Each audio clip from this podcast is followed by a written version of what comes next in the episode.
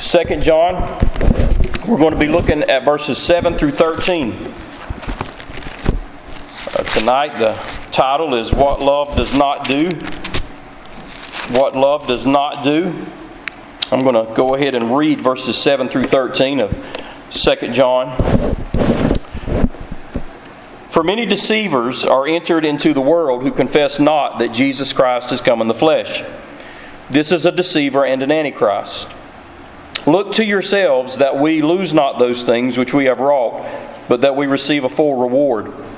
Whosoever transgresses and abides not in the doctrine of Christ has not, has not God. He that abides in the doctrine of Christ, he has both the Father and the Son. If there come any unto you and bring not this doctrine, receive him not into your house, neither bid him Godspeed. For he that bids him Godspeed is partaker of his evil deeds. Having many things to write unto you, I would not write with paper and ink, but I trust to come unto you and speak face to face, that our joy may be full. The children of thy elect sister greet thee. Amen. If you remember, the first half of this letter focused on the importance of truth and, and love. In verses 7 through 13, they show us that balance. Uh, John would not have us believe, as the world would have us believe, that love involves compromising our, our beliefs or approving of what God does not approve of. Uh, so, we're going to consider a few things from these verses uh, tonight that love love does not do. And the first thing I want you to see here in this text is love does not accept all religions as equally true. Look at verse 7. John tells us that many deceivers are entered into the, this world. That word deceiver is a word that actually means wanderer. It describes a person that has drifted away, wandered away from the truth. Uh, the deceivers in John's day now, they had a particular doctrine that they were putting forth. Uh, I've mentioned this several times as we've studied John's epistles. They were teaching that Jesus did not actually come in the flesh. Remember, the Gnostic heresy would not allow the idea of the incarnation. The Gnostic heresy believed that everything that was physical was evil, everything that was spiritual was good. Therefore, when they heard that God had come in the flesh, that God had taken upon himself a body, they said that can't be true because that contradicts our philosophy. That contradicts Gnosticism. So they said that Jesus didn't really come in the flesh, he just appeared to be in the flesh. He looked like a human being, but he wasn't actually a human being. That was the major uh, heresy that was going on during those days. Now, John is pretty blunt about these folks. He says that these people are deceivers and that they are antichrist. So doctrine was not just some other way to understand Jesus. That, that wasn't it at, at, at all. It was a damning doctrine. It, it deceived people and it was in complete opposition to the teachings of Jesus Christ. And so John says here, look, these are wanderers who have drifted from the truth. Now, deceivers that John's talking about here will always attack the person of Christ. That's why it's vitally important when you're listening to someone teach that you find out what they believe about Jesus himself. And to believe that Jesus is anything less than God in the flesh is to be a deceiver. It's to be an antichrist. Jesus said in Matthew 24 24, For there shall arise false Christs and false prophets, and they shall show great signs and wonders, in so much that if it were possible, they would even deceive the very elect. So, to accept all religions as equally true would actually be to reject what Jesus said there as clear as day. Not only do you see this in the New Testament, I'll give you some examples in a minute, but you see it in the Old Testament as well, this idea. Aaron and Moses, whenever they were confronting uh, the, the, the magicians in Pharaoh's court, they didn't say, well, this is just another way to understand God, did they? They said, no, they called these people out as, as, as false prophets. When you read the prophets, the prophets didn't say, well, those who worship Baal are just worshiping God in a different way. They didn't say that, did they? They said, no, those who worship Baal are idol worshippers, and, and they're breaking the commandment of God. Of course, when you come to the New Testament, you see a whole lot of this. You see Jesus, I just mentioned him in a verse that, that he rebuked the false teachers of his day. When you read Paul, Paul rebuked the false teachers of his day. When you look at, at, at John here, John rebuked the false teachers of his day, and we could go on and on. The point is, the Old Testament and the New Testament are filled with examples of people who were teaching a false idea of God, and the true people of God came against them and said, Hey, this is not true. Anything that contradicts what Scripture clearly teaches about God should be regarded as false doctrine, false teaching. Now, let's look at verse 8. It's an interesting verse here. Look to yourselves that I'm sorry. look to yourselves that we lose not those things which we have wrought, but that we receive a full reward. So John says, hey, you need to be careful, Christians, about losing rewards. He says, look to yourselves. That word in the King James, it's look to yourself. Your translation might say, be careful. In other words, he's saying, watch out.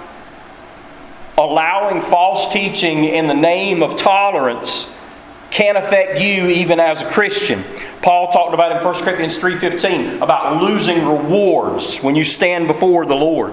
And when you refuse to reject or confront false teaching, that could cause you to lose a reward in heaven.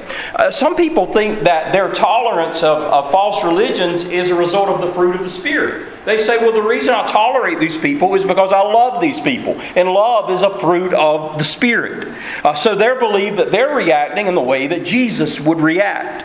Um, it's not that they believe the false teaching. They're not going to say they believe the false teaching, but they're saying, you know what? Just leave them alone, let them do their thing, and we'll do our thing, and everything could be okay. That's not the truth. That's not the way God wants us to respond to this. God has not called us to be passive to simply allow people to teach false doctrine without us saying anything at all. He's called us to confront it, to confront it with the truth.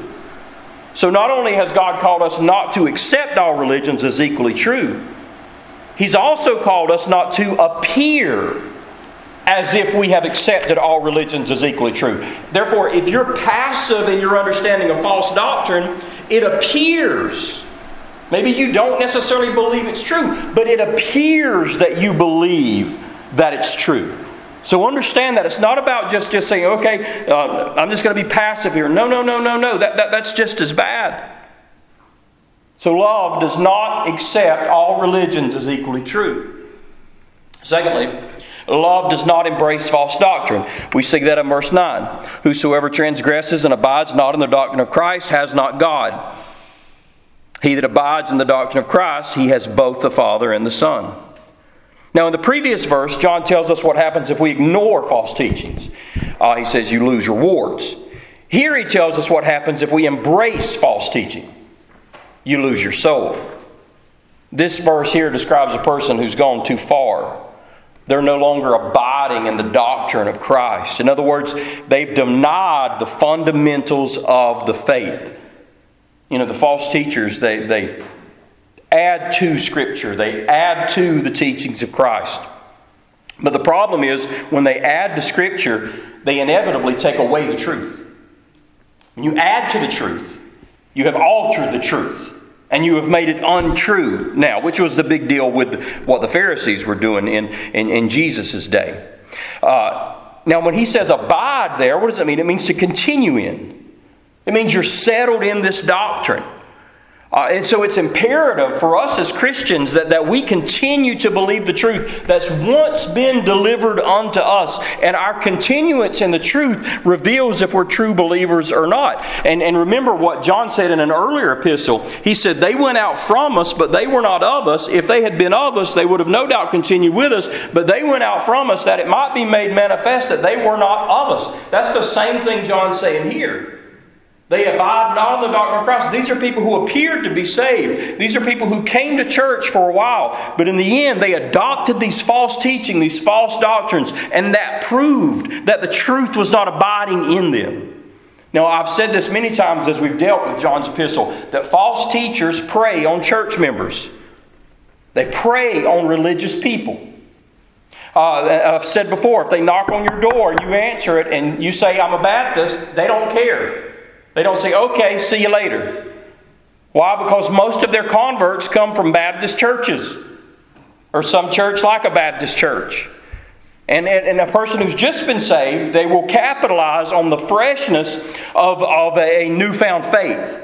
They promise a person, oh, we've got deeper knowledge. Oh, we've got greater things for you. And if a person's not truly saved, they're really defenseless against these false teachers because they don't have the Holy Spirit on the inside of them. False converts will flock to these false teachers. And some of those that follow false teachers have bought into the lie that we shouldn't focus on doctrine at all. They say, oh, doctrine doesn't matter. But it says here you got to abide in doctrine. I say, you know, as long as a person believes in Christ, everything's okay. And, and sometimes you'll say, oh, you're, you're just attacking this person. You're attacking this person. And this person may say, who's a false teacher, they may say, oh, yes, they're attacking me. And so they set themselves up as a martyr. Look at me, I'm a martyr. And, and there's this martyr mentality that a lot of false teachers have. Oh, woe is me. And then people begin to feel sorry for them. And, and, and, and perhaps that even leads credi- lends credibility to these people who are false teachers. But my dear friend, listen, some people are told they're wrong because they're wrong. Amen? No one's attacking them. They're simply saying, look, what you're teaching is absolutely false. And those that embrace false doctrine, sadly, often think they're doing so out of love. They think, well, this is a loving thing to do. Well, all doctrines don't come from God. Paul said in 1 Timothy that there are doctrines of devils. Doctrines of devils, 1 Timothy 4 1. What does that mean? That means that there is religious ideas that are invented by demons and that are given to people. And when people believe these doctrines, it keeps them from saving faith in the true Christ. And so the idea that we should not allow doctrine to separate us from other people is absolutely unbiblical. Because to embrace particular doctrines, according to John, is to show that you do not abide in truth, which implies that to receive specific doctrines means that you have the truth. And so, this idea of, I don't want to focus on doctrine. I want to tell you what, man, if you say, you know what, I don't want to focus on doctrine, that's like going to school and saying, I don't want to focus on math. I want to focus on reading. I don't want to focus on this, and it's just enough that I go to this school, isn't it? I don't have to know all that stuff.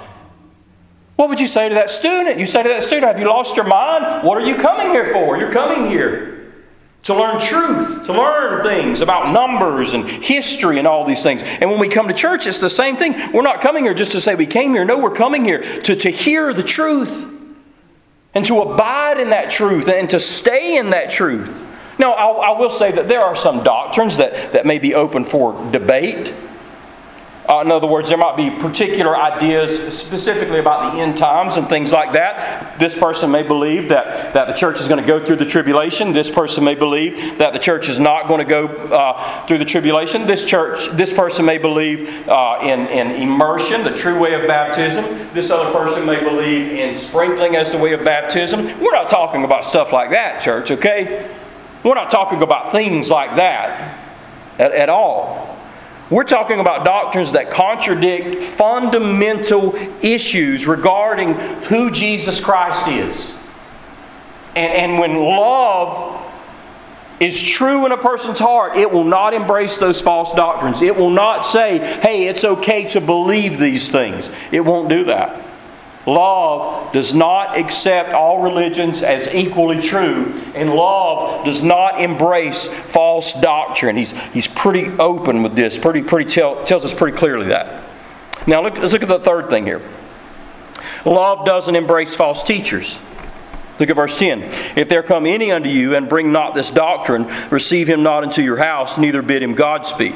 So, John gives a very specific command here in verse 10. He says, Don't receive false teachers into your home. Now, in John's day and in his culture, it was a very normal thing to invite people into your home.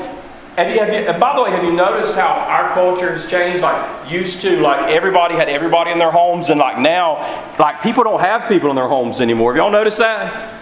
I don't know if it's because we don't clean our houses as much or something like that, or, or what it is.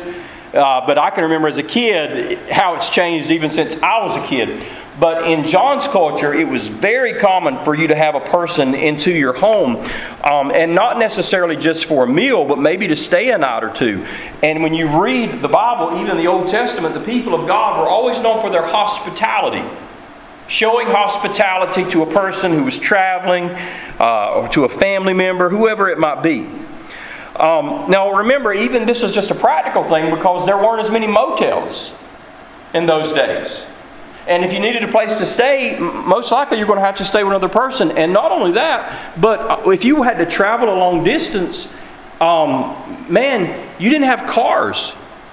And it took a long time to travel a long distance. So it wasn't like, hey, you and I can just go to Macon and be back. This, uh, you know, the, the, same day, or Warner Robins, or wherever, about the same day. Imagine in those days going to Warner Robins and you're walking or you're riding a donkey or something.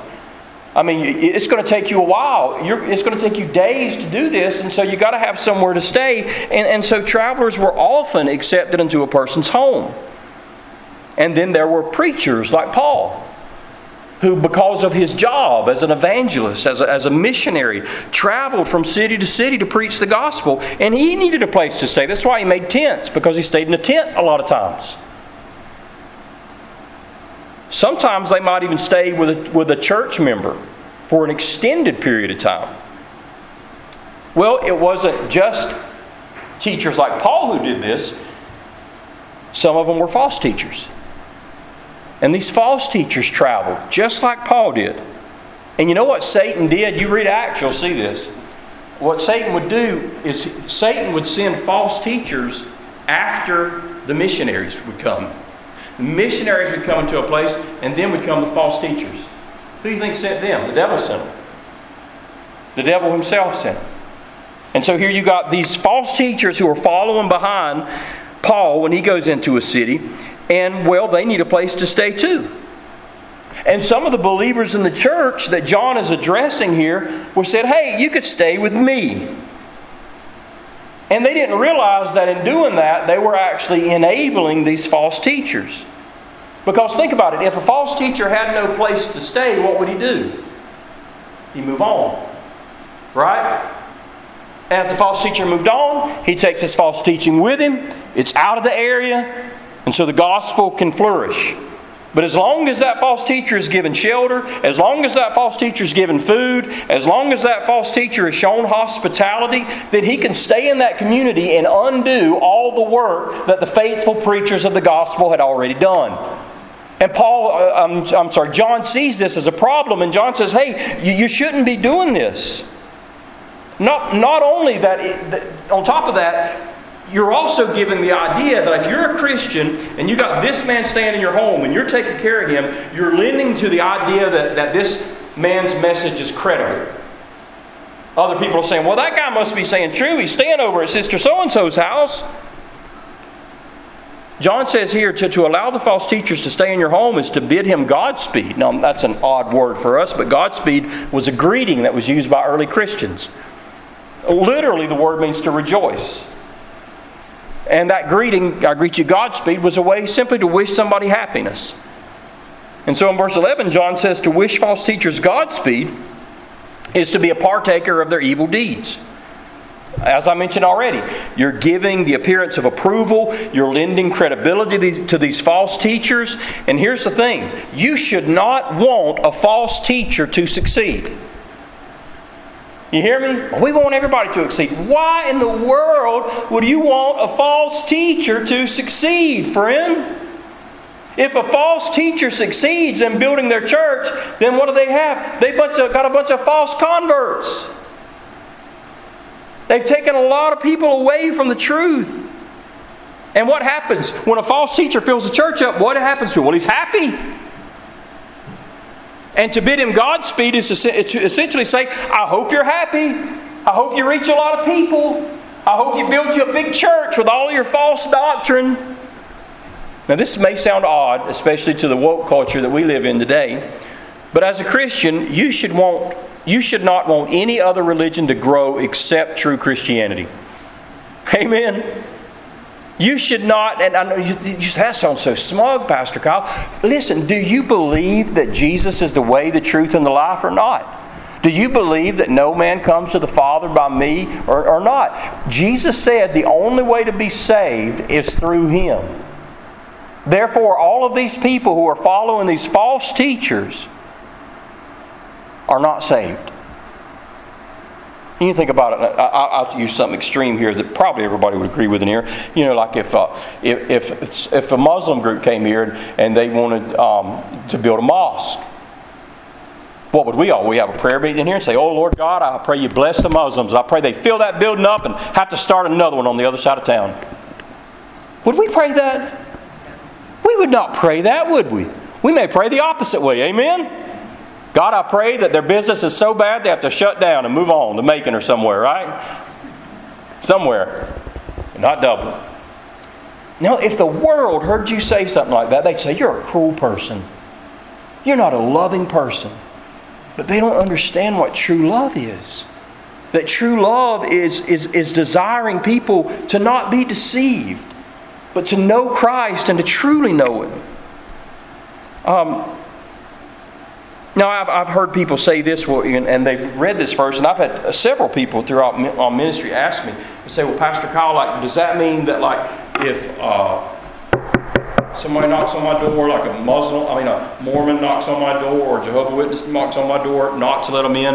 I think there is a case to be made that that does mean that, because I would say that most people, most church members, are not prepared to deal with the deceptive doctrines that these people have been trained in. These people who come to your house and knock on your door, they're not the average like Baptist person. They know what they're talking about, all right? They got talking points, and this has been drilled in their head for a lot of years. They don't just send these people out. And they might confuse you, you hear me? And so I would say be very careful about ever letting somebody into your house like that. Now, if they come to my house, would I let them in? 100%. You know why? Because I'm going to have fun. I'm going to have fun with them. Now, I don't think that, that this is teaching that you can't be friendly with a false teacher. Uh, why? Because you got to win them to the Lord, right? You want to win them to the Lord, but the point is you should never be helping them promote their message. And you should never allow anyone to think by your actions that you approve of their message. Therefore, false teachers should always be kept at a distance. We should love them and we should hope they come to Christ. We should pray for them. We should witness to them. But we need to remember that there's a line we cannot cross. We should never give the impression that we agree with them or that we want them to succeed in their efforts. Ever. You know, for instance, if let's just say uh, uh, there was a mosque started. Let's go back to that. There was a mosque started right here in Dublin, and there was some meeting in town with religious leaders, and I met the imam of the mosque. Uh, could I talk to him? Sure, I could talk to him. But if I ever started saying, "Hey, you guys ought to, ought to go over there to the mosque. That guy's a pretty nice guy," I've crossed the line, haven't I? Have shared this with you before, but it, it was such a it fits here so good. I'll, I'll, share it again. But you know, I, I had a Muslim one time who I talked to on a regular basis about the Bible, and you know, as I told you all before, Muslims call us people of the book. That's what true Muslims call us because they have a, a certain regard for Scripture. They believe in the prophets. They believe in the Old Testament specifically. So they call us people of the book. Um, and uh, some branches of Muslims even believe that most Christians who are faithful will, will go to heaven in, in some manner. Uh, but I had this Muslim, and, and, and he was big time studying. He was older than me, and we, he would come, and we would talk and talk and talk. And finally, one day, he, he, he told me, he said, Man, he said, I got one problem I, I want to talk to you about. And uh, I said, All right, whatever, you know didn't know what he was going to say. And, and he said, There's one thing that bothers me. Every time I come over here, it bothers me. And I said, Well, what is it? He said, You think I'm going to hell. And I said, Well, yeah, I do. I told him, I said, I, I do think you're going to hell. And he said, That bothers me.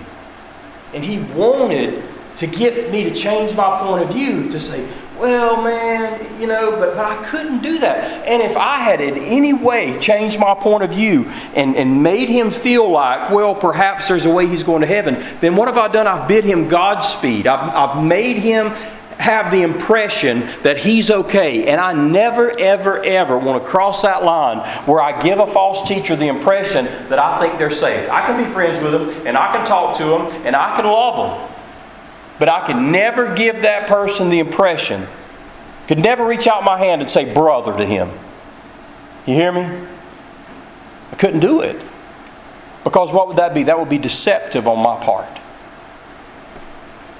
And so it's not that we can't be friends, it's not that we can't love them, but we have to be very careful in the impression that we give people. Look at verse 12. Having many things to write unto you, I write not with, with paper and ink. But I trust to come unto you and speak face to face that our joy may be full. Uh, John, you, you know, uh, you can tell he had a lot more to say. This is a quick letter, wasn't it? But it's interesting to me that he said, I want to do this face to face. You know, sometimes there's certain things you don't want to do in a text. Amen? Right? Or an email. Because when you write things, first of all, sarcasm never comes across in the right way in, in writing. Joking never comes across in the right way. And even sometimes something that you didn't mean to say at all, someone else reads it with a certain inflection. Why did you capitalize every word? You know, or, or something like that, you know. And uh, in John's day, it was the same thing. There are certain things you don't want to write a person. You're saying, we need to talk about this face to face. Which, by the way, let me encourage you as a Christian to do that. Let me encourage you as a Christian to understand that there are times when you need to sit down with a person face to face and talk about a situation because there's more to communication than words. You have a face, you have inflection, you have a heart that can even be heard through speech, don't you? And so John says, Hey, I, got stuff to say, but man, I can't write it down. I need to say it face to face. But notice John says that the result of his coming and teaching would be a fullness of joy. Remember, he told us in verse 4 that, that his joy was the result of knowing that some of these people were walking in the truth. But then John had a sorrow too. A sorrow that some of these people were being led astray by these false teachers. They weren't standing up for the truth like they should. They were bidding false teachers Godspeed. And correcting this error, John knew would bring him joy. Going to bring joy to him, not him only, but the church members too. And that's another thing to remember. False teaching robs us of joy. It robs us of joy. The truth gives joy. The truth always gives joy. And the more anchored you are in the truth, the more joy you'll have. Jesus said in John 15 11, These things have I spoken to you that you might that my joy might remain in you and that your joy might be full. Y'all, the truth of God's word is what gives you joy. And when you leave God's word, it brings sorrow. And so John says, You guys who are wandering away, you're not just wandering away from the truth, you're wandering away from joy. And I'm going to come and speak to you face to face and bring you back so your joy will be full.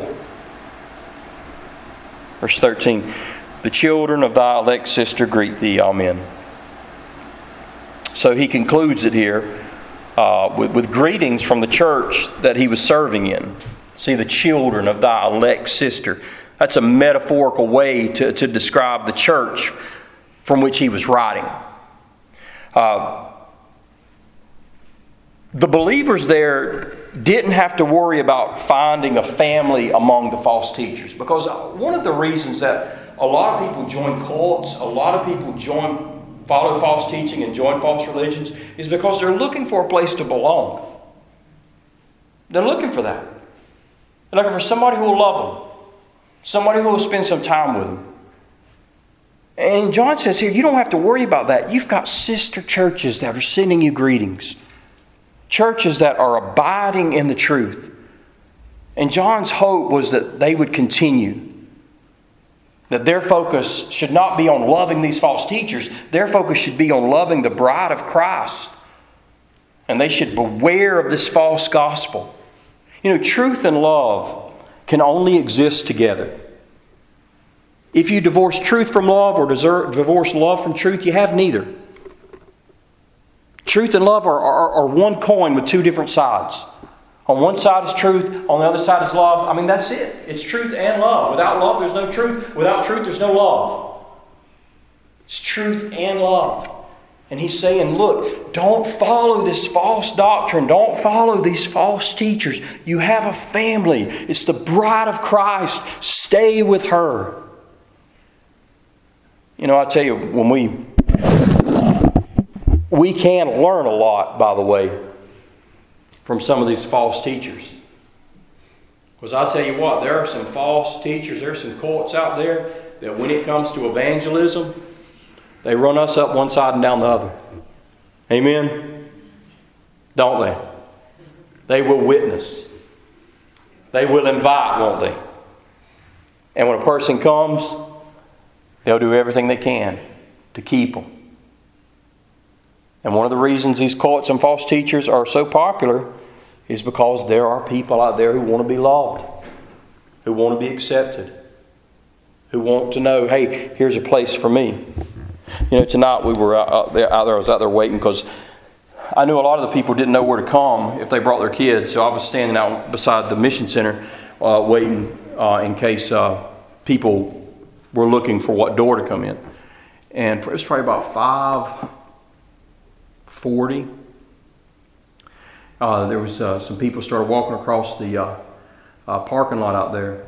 And um, I tell you, when I saw them, you know, in my heart, I knew that uh, I bet these are some people who are coming. And uh, the interesting thing is, is they were kind of walking the opposite way. So I said, "Hey," to them. I said, "Hey, how are y'all doing?" Um, and then they said, "Well, we're looking for the kids thing that's happening tonight." And uh, I said, "Well, praise God. You know, it's it's right here." And uh, it was a a man and it was a woman and it, it was two kids that I would say were probably in fifth and sixth grade. Two little white kids. And one, the boy's name was um, Brandon, and the girl's name was Krista. And uh, I told the parents, I said, hey, I got them, don't worry about it.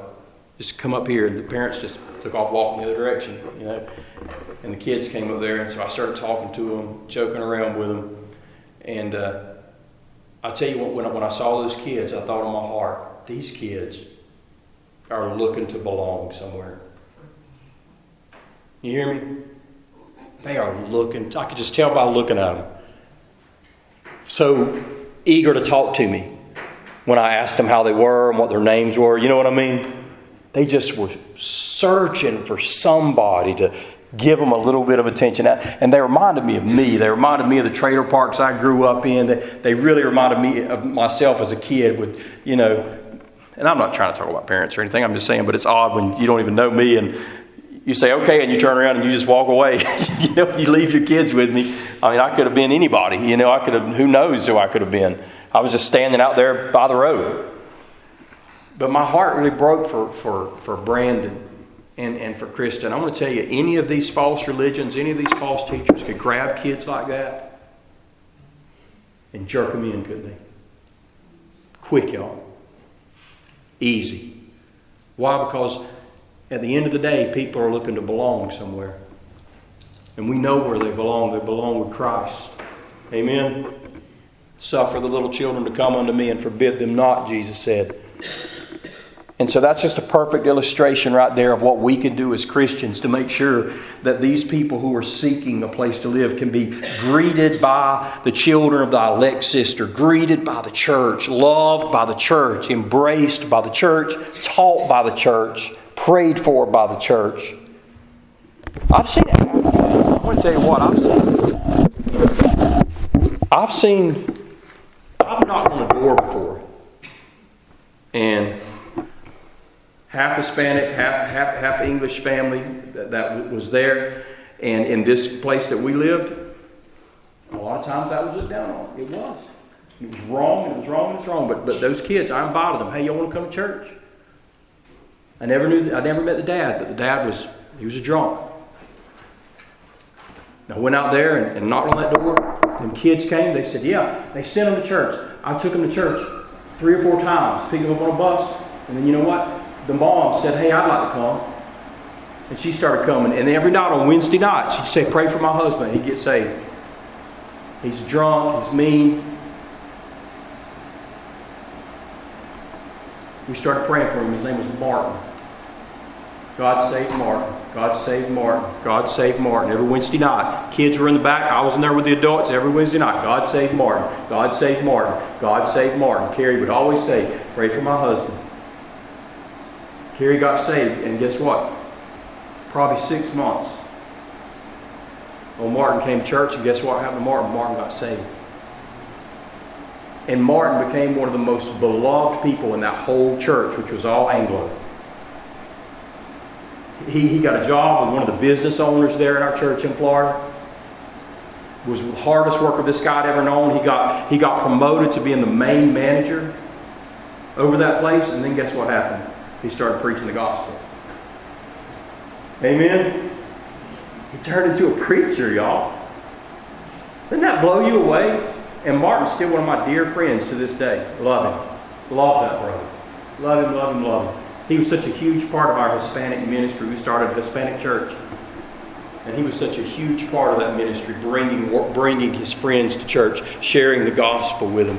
And we had this integrated church that was ama- so amazing that the Florida Baptist Convention did stories on it and everything of how we were able to integrate this church, which was half Hispanic, half English. It was unbelievable to look out there on a Sunday. And when I would preach, I'll say this to y'all: I know I'm rambling, but when I would preach in English, there'd be a Spanish interpreter beside me and he'd be preaching in Spanish. That got kind of crazy. So, you know what we did then? We got these headphones. And so, one of our guys, we built him a booth back there. And he sat back there in that booth and he would he would say my message in, in, in, in, Spanish, and then nobody could hear it except the people who had the headphones on. And you say, why was that important? It was important because most of these people were trapped by Catholicism. But now they were being embraced by the truth and loved by the truth. That Spanish church is eventually it became a Spanish church, and it's still going today. But the point is, there were people out there in the church who said, you know what? We need to reach people so that they're not deceived by the false teachers in this world. And I hope and pray that God does that through Jefferson Street, don't you? I'm sorry for Emily. Know, it's been a tough day for me. It ain't always easy for a preacher, amen? And I always want to be real with you, amen?